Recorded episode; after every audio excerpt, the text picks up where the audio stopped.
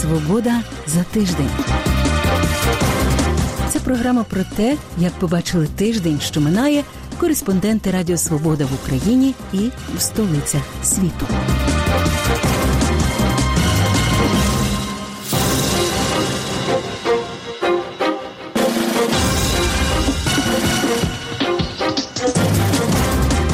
Вами у праській студії Радіо Свобода я Людмила Ванник. Вітаю вас.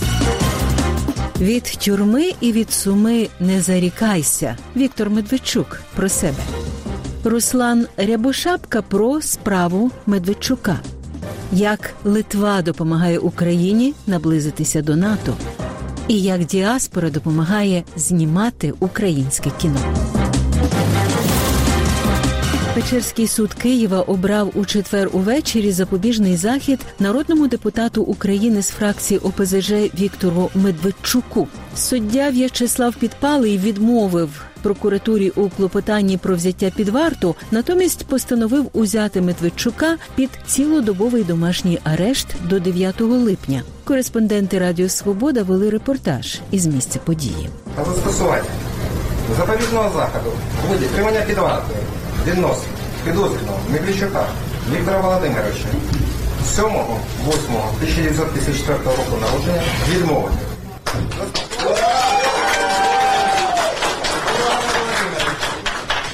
Сьомого 8.54 року народження. Запобіжний захід. Вигляді цілодобового домашнього арешту, заборонивши йому залишати місце свого проживання.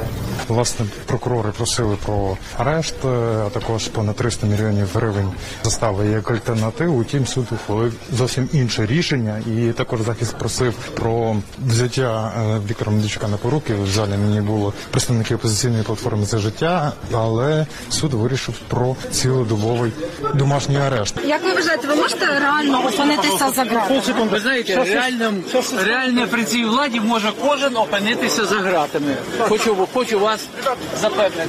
Ви знаєте позицію адвокатів, позицію мою щодо того, яким ми вважали повинно бути рішення суду. Воно полягає в тому, що треба було відмовити у застосуванні міри запобіжного заходу по відношенню до мене. І адвокати представили всі аргументи для такого рішення. На жаль, е, суд прийняв інше рішення. Ви будете вдома сидіти цілодобово, як це коли Вы знаете, если есть решение суда о том, что я должен быть под домашним арестом, я буду, конечно. Пане Вікторе, колись ви були у цьому суді як е, державний адвокат Василя Стуса. Як вам зараз опинитися в цьому ж самому суді, але вже у іншій ролі? Вы знаете, абсолютно нормально. Знаете, от тюрьмы, от сумы не зарекайте. Знаете такое?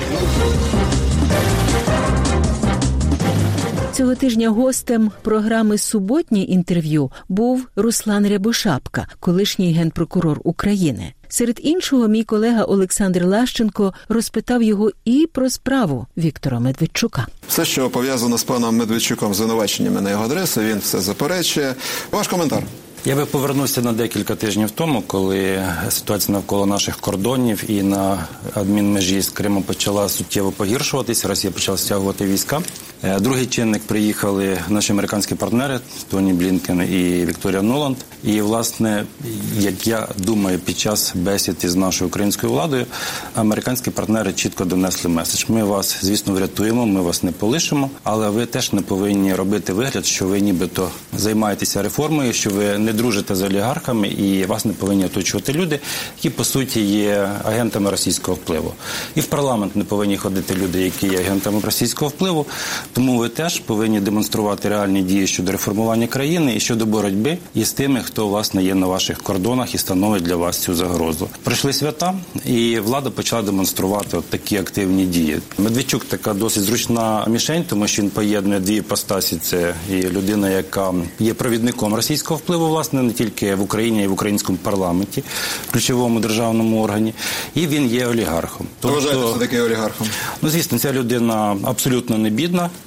Ця людина е, поєднує в собі і політичну діяльність, і через певні юридичні особи пов'язані з ним здійснює бізнес. Ця людина впливала на медіа до того моменту, поки не були застосовані санкції. І очевидно, що ця людина підпадає під політичне визначення олігарха.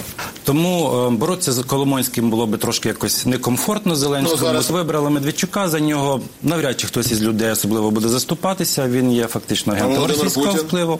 Ну Володимир Путін сказав, що Закова. це ваші внутрішні проблеми. Ваша система правосуддя розбереться. На Дмитра Піскова маєте на увазі заяву, яка є пролунала. заява. Підозра Медведчуку це гра на публіку, і вовки ситі, і вівці цілі.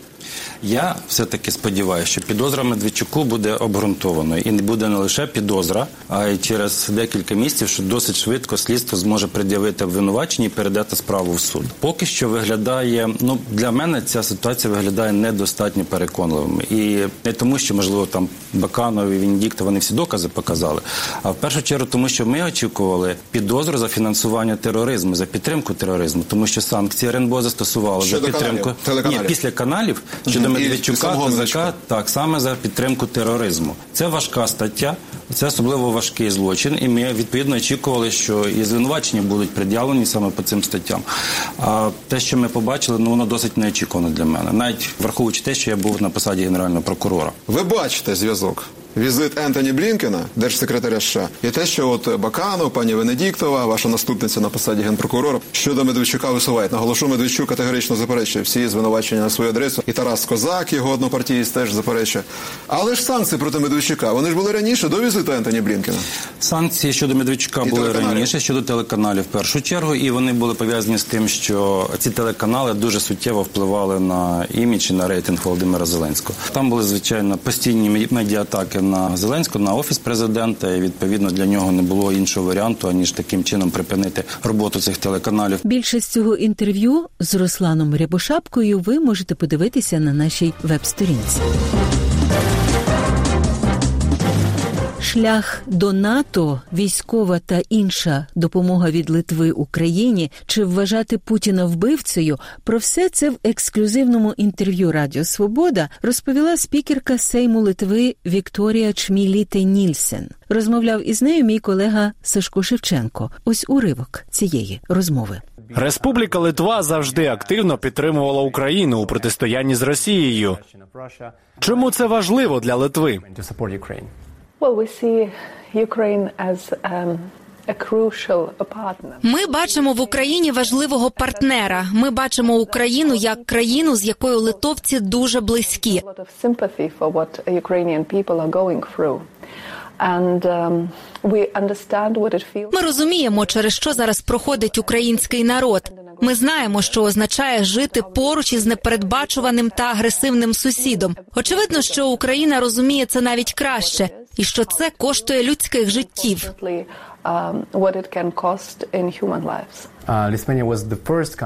Литва першою надала Україні летальну зброю ще у 2017 році. Тоді це було озброєння та боєприпаси радянських зразків.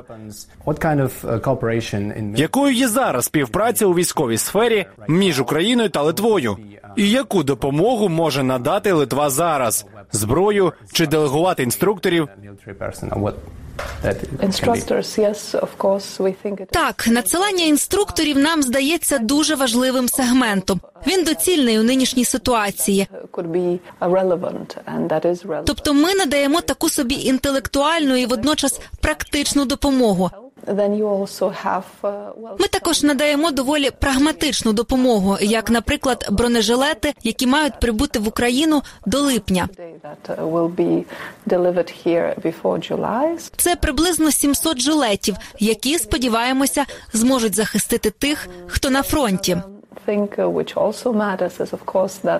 Інша важлива річ це допомога у боротьбі з COVID-19. and pandemic unfortunately hits everyone. Пандемія, на жаль, вражає кожного. В Литві також складна ситуація. У нас вже третя хвиля захворювання, і ми знаємо, що Україна також страждає від цього. Um,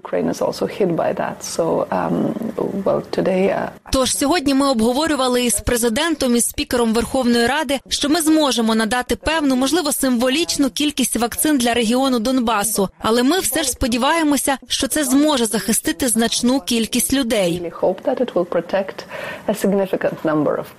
uh, uh, Ми розуміємо, що країни східного партнерства, які не є членами Євросоюзу, перебувають у невигідному становищі, і ми намагаємося підіймати це питання на міжнародній арені завжди, коли є така можливість. Питання вакцин для країн східного партнерства і для України, зокрема, є дуже важливим. І тут ми можемо продемонструвати нашу колективну солідарність і допомогти нашим сусідам.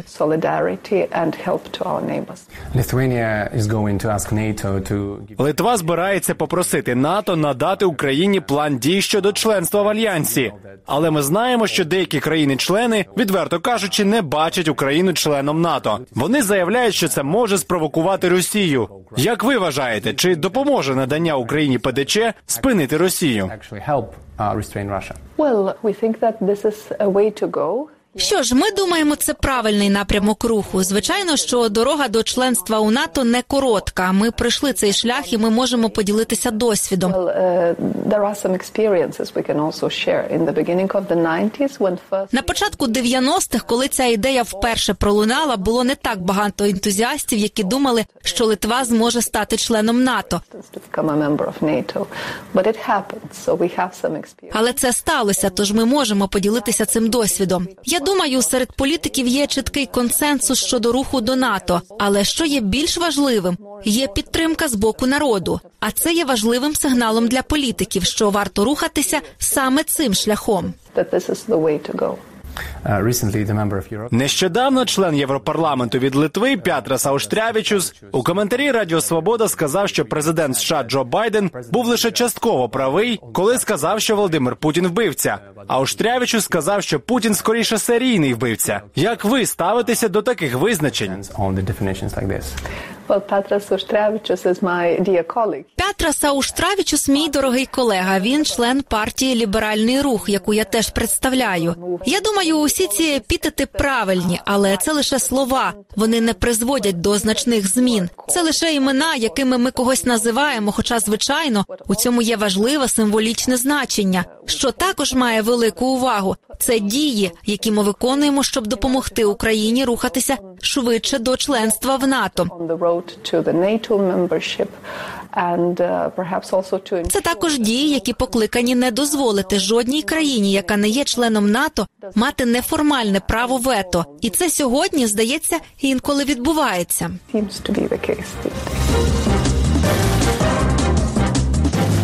Як же тоді діяти в Україні і яких союзників вона має в НАТО? Про це розмірковує політичний оглядач Радіо Свобода Віталій Портников.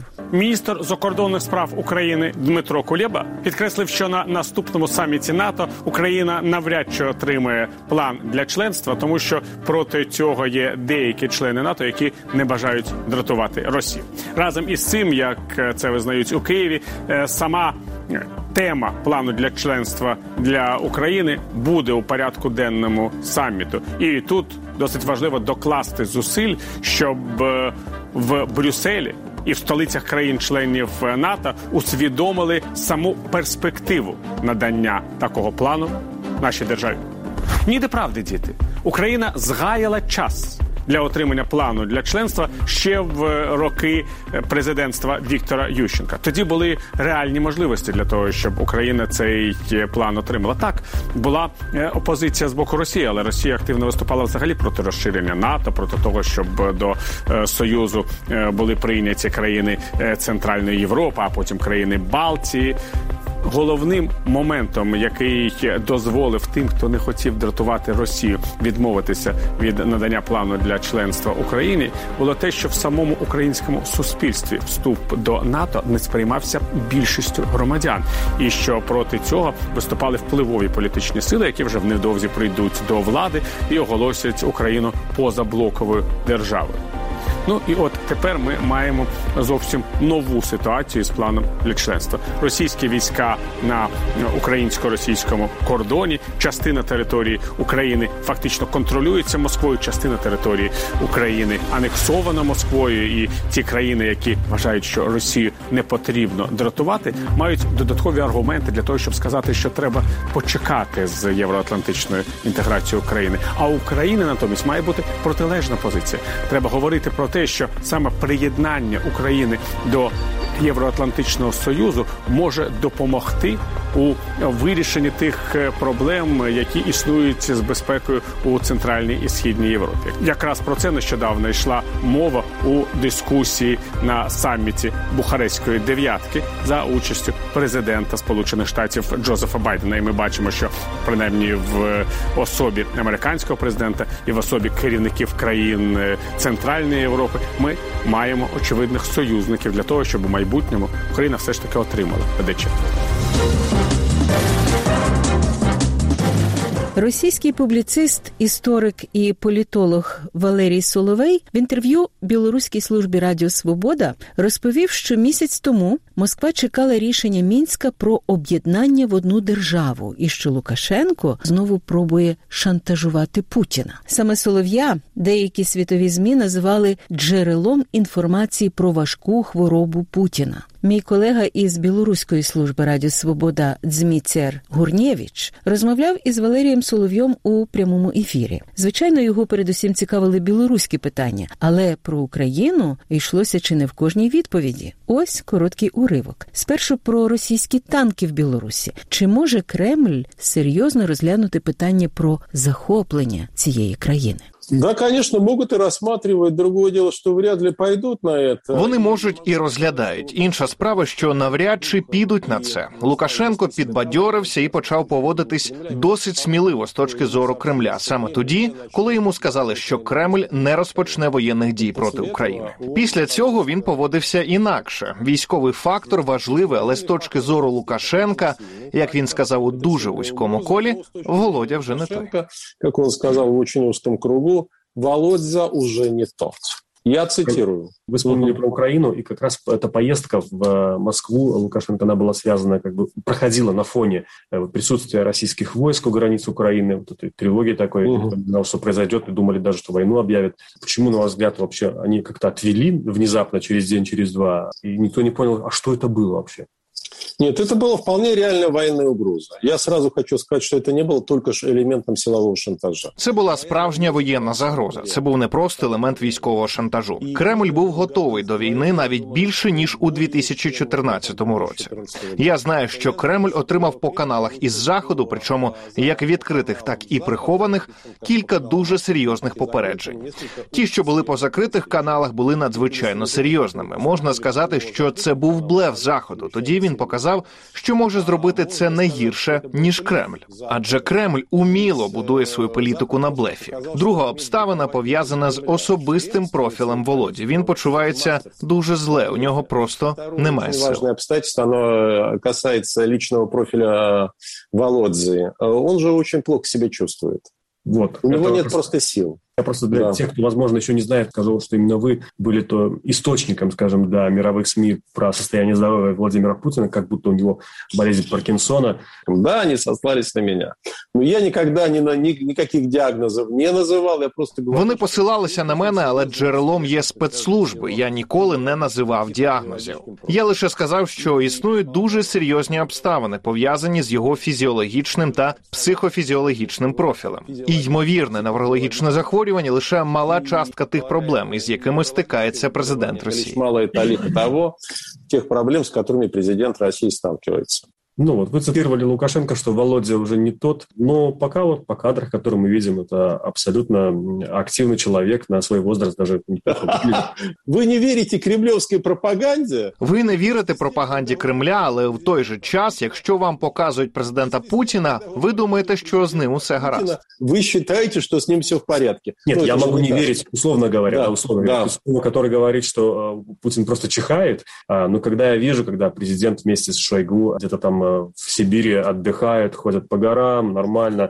А ви узнаєте, скільки було дублів? А ви... А ви поцікавтеся, скільки було дублів. Дізнайтеся, де ролик, який там зняли, який показує реальний стан президента. Він опинився в західних урядів, які зробили з нього деякі висновки. Видимість не є реальністю. У Росії це дуже добре знає. Видимость – это не реальность.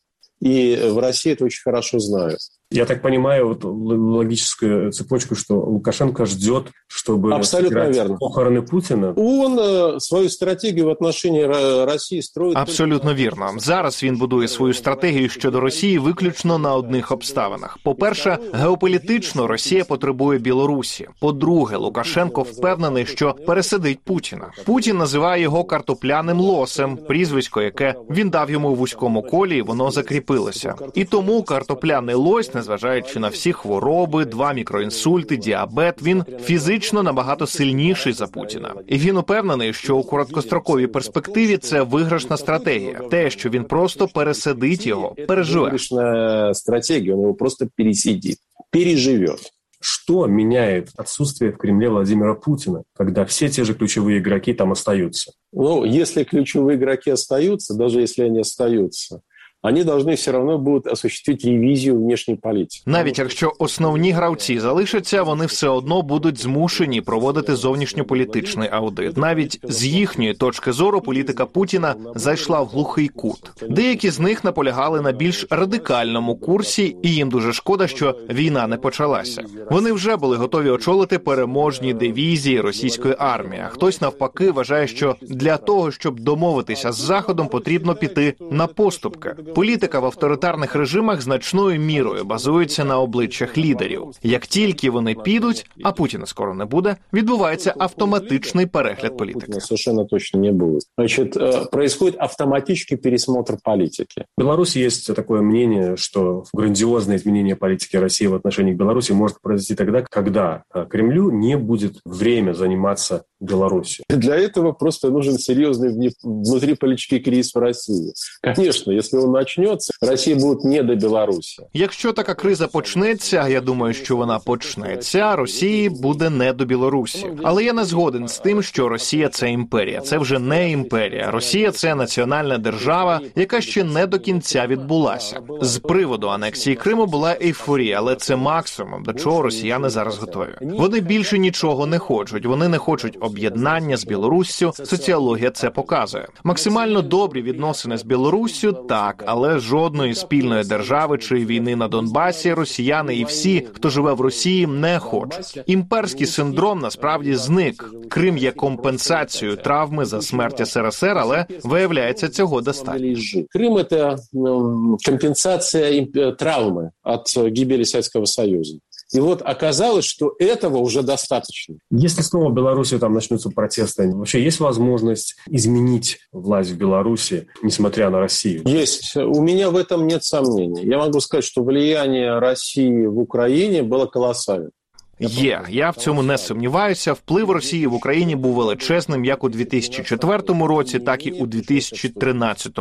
Однак нам довелося відступити, і Путін не може цього пробачити. Те саме з Білоруссю. Цього разу Путін не зможе втрутитися. Він зовсім не такий, який був сім років тому. Революція зупинилася, але має дуже великі шанси на успіх. Поэтому, да, белорусский протест, я сказал, революция, она вот была оккупирована, она остановилась, она имеет очень неплохие шансы на успех.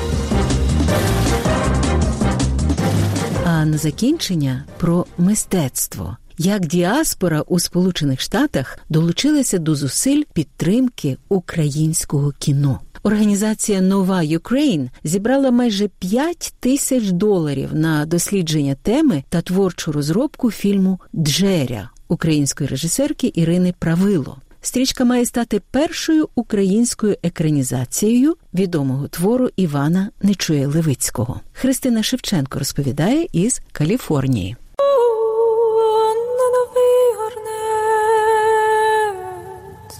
Джеря Такою буде назва психологічної історичної драми за мотивами повісті Нечуя Левицького Микола Джеря. Головний герой фільму, як і в книжці, бунтує проти системи, бо вірить в ідеали та справедливість. Ідея перенести епопею на екран прийшла до молодої української режисерки, лауреатки міжнародних фестивалів Ірини Правило.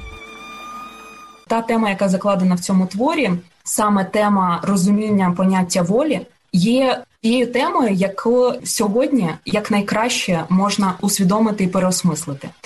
Тут йдеться про волю саме заради розуміння, яке справжнє має бути існування, заради чого треба бути вільними.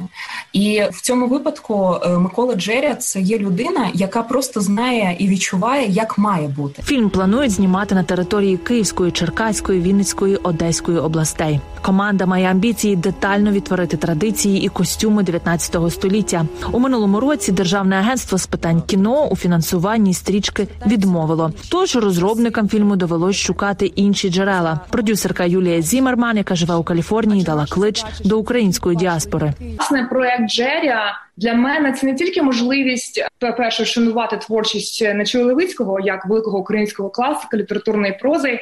Я вбачаю цей проект, е, цей фільм як великий внесок до взагалі мистецького фонду України і бачу в ньому велику культурну, історичну і фольклорну значущість. Так, каліфорнійська благодійна організація Нова Україна, яка з 2014 року допомагає Україні різноманітними гуманітарними та освітніми проектами, відкрила міжнародний фандрайзинг на зйомки українського кіно. Кожен українець за межами України, по перше, має можливість зануритись в культурно-історичний контекст України 19 століття через творчість Нечоловіцького, а також долучитись, власне, долучитись до вироблення українського контенту, попит на який, слава Богу, тільки зростає. Як за ланцюговою реакцією до ініціативи долучилось і консульство Швейцарії, аби змобілізувати і європейську діаспору. І міністерство закордонних справ, зокрема, останній час дуже велику увагу приділяє саме публічній дипломатії. Це прояв е, культурної дипломатії, іміджевої дипломатії. Тому створення якісного кінопродукту це є